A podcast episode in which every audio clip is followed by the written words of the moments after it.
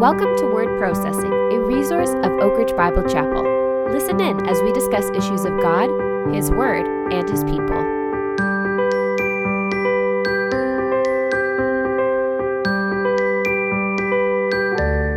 Hello, everyone. Welcome to another episode of Word Processing. My name is Andrew, and I'm joined with Josiah. Josiah, it's great to see you today. Good to see you. We are going to do a topical podcast today, and today I want to talk about the difference, if there is one, I'm sure we'll get there in a moment, between the idea of contentment and comfortability. I think over the years, much has been written about comfortability in the church, and I think it's usually from a bit of a negative standpoint. You know, I've heard the phrase, if you're comfortable, you're not working hard enough, or you're not trying hard enough, or perhaps if you're getting comfortable, that's probably the time when the Lord's going to shake things up in your life, or you can't be effective in ministry if you're comfortable. What do you think the Bible has to say about the idea of being comfortable? We'll get into contentment maybe a bit more in a few minutes, but talk to me about comfortability. Well, I think it depends on what we mean by the words. Sure, let's start with the definition. Yeah, yeah, absolutely. That's probably I mean, the best place. It's clearly uncomfortable to kill sin in our lives. That's an uncomfortable endeavor to undertake.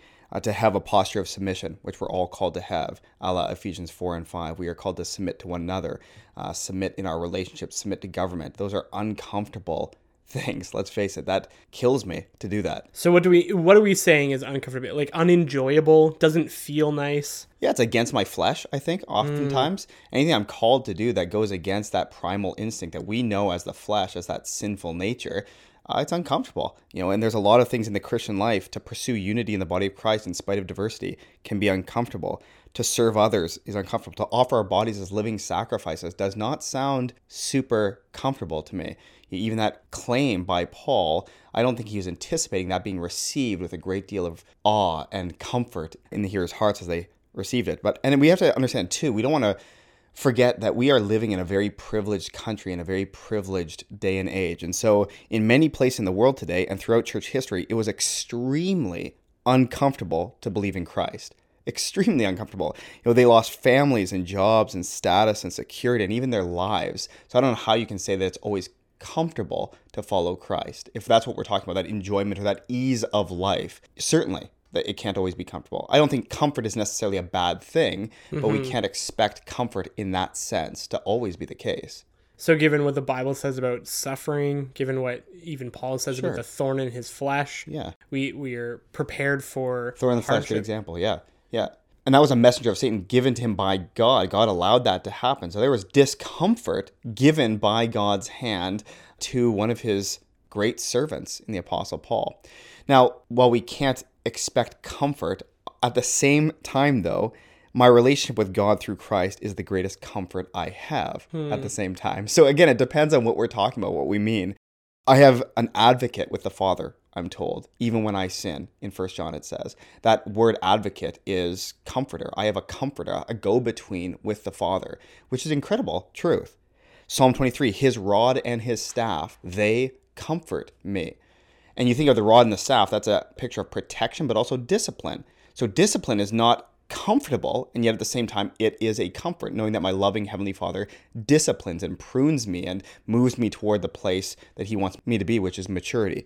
The Holy Spirit is called the Comforter or the Helper, the Paraclete in John 14, 15, and 16. 1 Thessalonians 4, when Paul writes to the believers and says, I don't want you to be uninformed, brothers, about those who have fallen asleep. And he talks about the rapture being caught up to be with the Lord in the air. He then says, and he closes that section by saying, and comfort one another with these words. So again, I'm just illustrating the fact that it depends how we use the word. Are we called to be comfortable in that the walk of the Christian life is one of just perpetual ease? No. But at the same time, we have a great comforter with God. So both and maybe? Yeah. It's interesting as you were going through that list, I was wondering if you were going to hit on the one that comes to my mind, which is Second Corinthians chapter 1, 3 to 4. Blessed be the God and Father of our Lord Jesus Christ, the Father of mercies and the God of all comfort, mm-hmm. who comforts us in all our afflictions, so that we'll be able to comfort those who are in any affliction with the comfort that we ourselves have been comforted yeah. by God.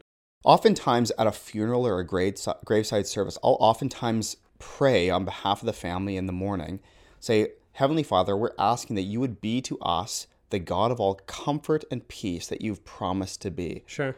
So at that time of extreme discomfort, we are requesting the God of all comfort to be exactly what he's promised to be. So it's both and. Yeah, it's such an interesting idea because, in that sense, when we are in distress, we seek after God's comfort as He promises it to us. If He didn't want us to have it, He wouldn't promise it to us. Mm-hmm. And yet, we also have this flip side, as you say, that if our whole life is comfortable or easy or suffering free, that should maybe raise some questions or, or flags in our head about what are we actually doing? Are we actually following Christ the way He demands to be followed if things are easy for us. We're told even about how other people will view us, how other people will treat us, mm-hmm. how people will be offended by the message of Christ in and of itself, turning people against one another. Mm-hmm. And so if our life is just kind of going through easy, perhaps we should be asking some questions, I guess, maybe. Maybe. And I think also anyone who has experienced the comfort of the Lord, including you and I, would say that we experience that supernatural comfort because we were made to be uncomfortable in this life of following Christ. Oh, so the contrast, even, yeah. Yeah, like if I'm not uncomfortable, maybe the world, the flesh, the devil pressing in on me, if I'm not brought to the end of myself, and that's an uncomfortable thing to come to the end of my abilities, my resources, my time, all of those realities, if I don't come to the end of myself like that, then I'm not forced to trust in a God of all comfort, the God who can provide, the God who can say yet again, I'm here for you and I will give you all that you need. Because I'm stubborn and sinful, I have a propensity to white knuckle and hold on to the things I think will bring me comfort. And it's not until those are ripped away from my clenched hands that God can come in and show himself to be the God of all comfort. And so, if we are going to experience that supernatural comfort, which Christ said in the Sermon on the Mount, Blessed are those who mourn, for they will be comforted. And that is a reality not only now, but eschatologically in the end. Sure. If we're going to experience that comfort, sometimes the Lord has to loosen our grip a little bit by taking things away or allow that to happen. And I mean, even from a simple logic perspective, we can't understand what comfort is unless we know discomfort. You can't feel that comfort from God unless you are in a mm-hmm. uncomfortable situation. And when we talk about that comfort, we're not even necessarily talking about it being made easy or being made un uncomfortable. When we are comforted, it does not erase the pain. It does not remove us necessarily from our circumstances, but it's God being there for us in the midst of it and not allowing us to go through it alone as we walk through those sufferings. It is truly a peace that surpasses understanding. So even as we sit here and try to explain it, we're coming to the end of ourselves if you've experienced that supernatural comfort in a time of turmoil, you know it surpasses understanding. That it doesn't make sense as you look back, or even as you look forward to an anticipation for experiencing it. You're not sure how to articulate that. It's this supernatural sense of the Lord's presence, His protection, His provision. It really does surpass understanding. I like that you happen to go to Philippians chapter 4 because I think that's where we're probably going to end up when I ask you, you know, let's talk about contentment. What does the Bible say about contentment? Maybe that's not where you went, but that's where my head goes. I'll go to Philippians 4. I'll follow your oh, lead. Oh, Let's great, go to Philippians chapter 4 then. You I know, know I love me Philippians. Yeah. Good. Well, in Philippians 4, when we shift from comfort to contentment, I do think that they're, they're definitely related, but I think that they're distinct as well. And I think we'll see that as we study now contentment. So, because you told me to, I'll go to Philippians chapter 4, starting in verse 11. This is Paul writing, and he says, Not that I speak from want, for I have learned to be content in whatever circumstances I am. So, right away, we have some clues there that this contentment, it transcends circumstances. Yeah. It is not contingent upon what we're experiencing. And we also learn from that opening verse that it can be learned. Yeah. Paul learned contentment. It's a process. He has trained himself to get to that point. Right. And so that's encouraging to me. If I don't feel content at times, I can look to Paul and say, Paul learned this. And so I can even pray, ask the Lord to continue to teach me contentment, which is potentially a scary prayer because that involves probably some discomfort. Yeah. Bold. But there is this idea that Paul's saying, I have learned to be content in whatever circumstances I am. I know how to get along with humble means, and I also know how to live in prosperity. So neither are sinful and he's content in both, having things and not having things. In any and every circumstance, I've learned the secret of being filled and going hungry, both of having abundance and suffering need. I can do all things through him who strengthens me. And we've talked about this recently. This verse is, is often used out of context. And here we see the context. He's struggling with contentment. Yeah. To be content when he's got nothing. And if you've read Acts and you've seen the missionary journeys of Paul, there were times when he had less than nothing, a nothing that I have never experienced, Yeah. where he has nothing to the point where his life is eking away from him. He's just been stoned and left for dead. He's had nothing but content. How on earth does that happen? I don't know. he was constantly under threat of suffering and the holy spirit he says was stirring up within him this knowledge of some of the suffering that was to come constantly And I can read that Philippians passage and immediately think of my life. Are there times in my life, as I look back, where I've had less and more? Are there times of abundance and peace? Are there times of turmoil and doubt? Sure. Will there be times in the future with all of those things? Yes. So I do want this contentment that transcends all of those circumstances. I want to learn to have contentment. It's great that Paul did, but my question, I don't know about you, my question is okay, how? I, I want what he has. I want to learn like he's learning. I mean, how do I do that? Can I just jump in before we go to the how and just note on something that I think is so fascinating with what you just said? And it's really a repeat of what Paul has said. But he doesn't just focus on the negative in Philippians 4, right? He doesn't just say, I've learned to be content in want, in poverty, or in suffering. But he says he's content on the other side Yeah. as well, in the positives. And really, I love that statement that he says, mm-hmm. I've learned not to want, right? And it's it's the opposite of the grass is always greener approach. He's okay with whatever his circumstances, and he doesn't necessarily need for them to change for poorer or better. He's just okay with it all. Yeah. I just think that's such an interesting contrast that again going back to what you said the peace that surpasses understanding it's it's hard to wrap your head around why it would be hard to be content when things are going well and yet he specifically mentions that he is content in those times as well. Mm-hmm. He doesn't want more. He's okay with where he's at. Mm-hmm. Interesting to me. Very interesting. And so the question stands how did yes. he get there, Right. let's get back. What was on the syllabus that got him to learn this contentment. I just want to take us to two passages. It's not exhaustive, but it will give us some hints as to what brought him to that place and how you and I can grow in contentment to a place like Paul. Sure. So I want to go to 2 Corinthians and then to Hebrews. So 2 Corinthians chapter 9, verses 6 through 9 says this. It says, Now this I say, he who sows sparingly will also reap sparingly, and he who sows bountifully will also reap bountifully. Each one must do just as he has purpose in his heart, not grudgingly or under compulsion, for God loves a cheerful giver. And God is able to make all grace abound to you, so that always having all sufficiency in everything, you may have an abundance for every good deed. As it is written, He scattered abroad, He gave to the poor, His righteousness endures forever. Now he who supplies seed to the sower and bread for the food will supply and multiply your seed for sowing and increase the harvest to your righteousness. So we have this idea. It's, it's set in the context. You heard that that statement on giving generously. And we talked about this in our main church service, but I don't believe that tithing is appropriate today in this era. I don't think that is a New Testament concept. getting really bold on the podcast Yeah, I I think I'm done away with tithing. There's no such thing anymore. That is a Mosaic law thing, and we are not under the law. Here is what we're called to do, which actually ups the ante, I would say. it's harder It's harder. Give generously. God loves a cheerful uh, giver. Whatever is on your heart, give to the Lord. And we are to give. And but here's this context of we're talking about contentment.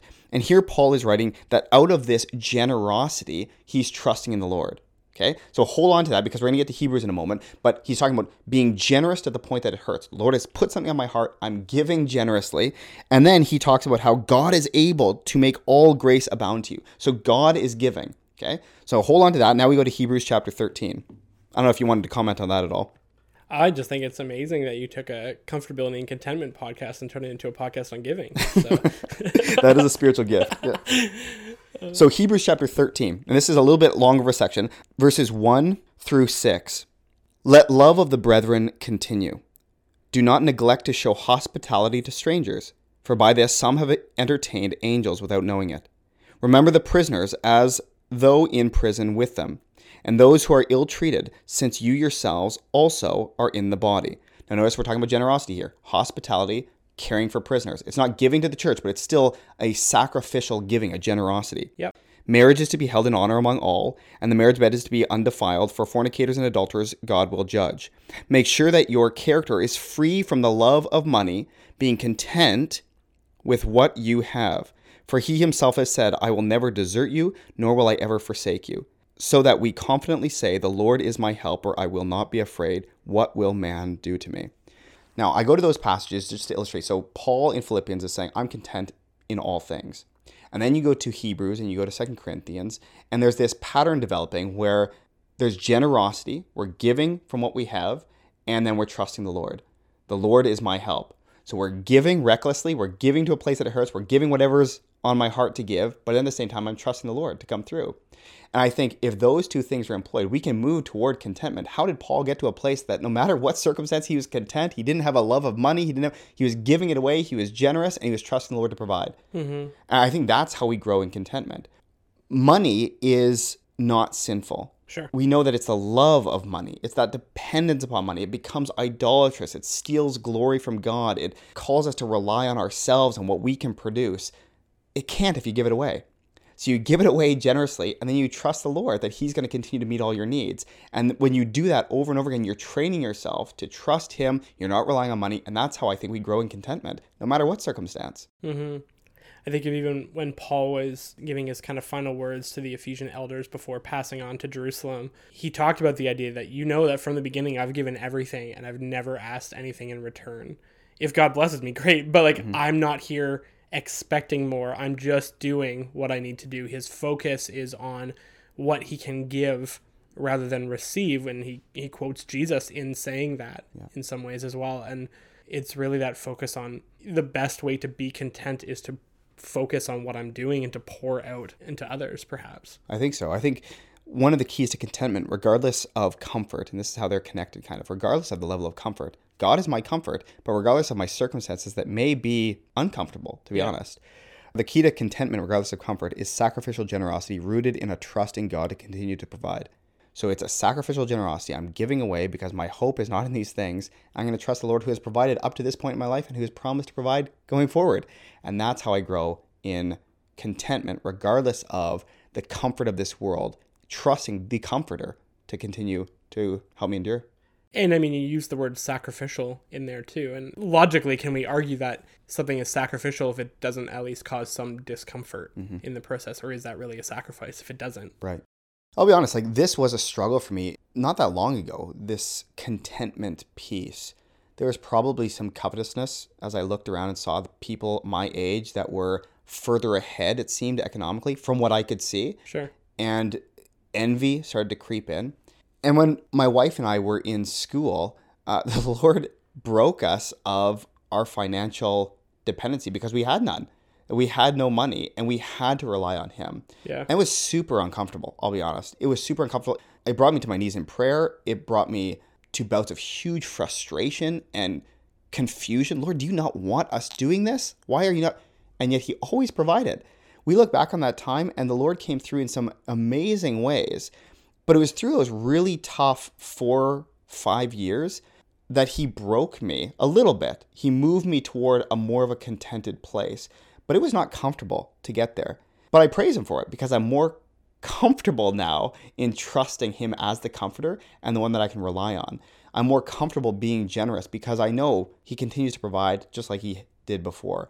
And so we want to be cautious becoming angry with God or disappointed with God when he doesn't provide or when he allows discomfort to come into our life. Yeah.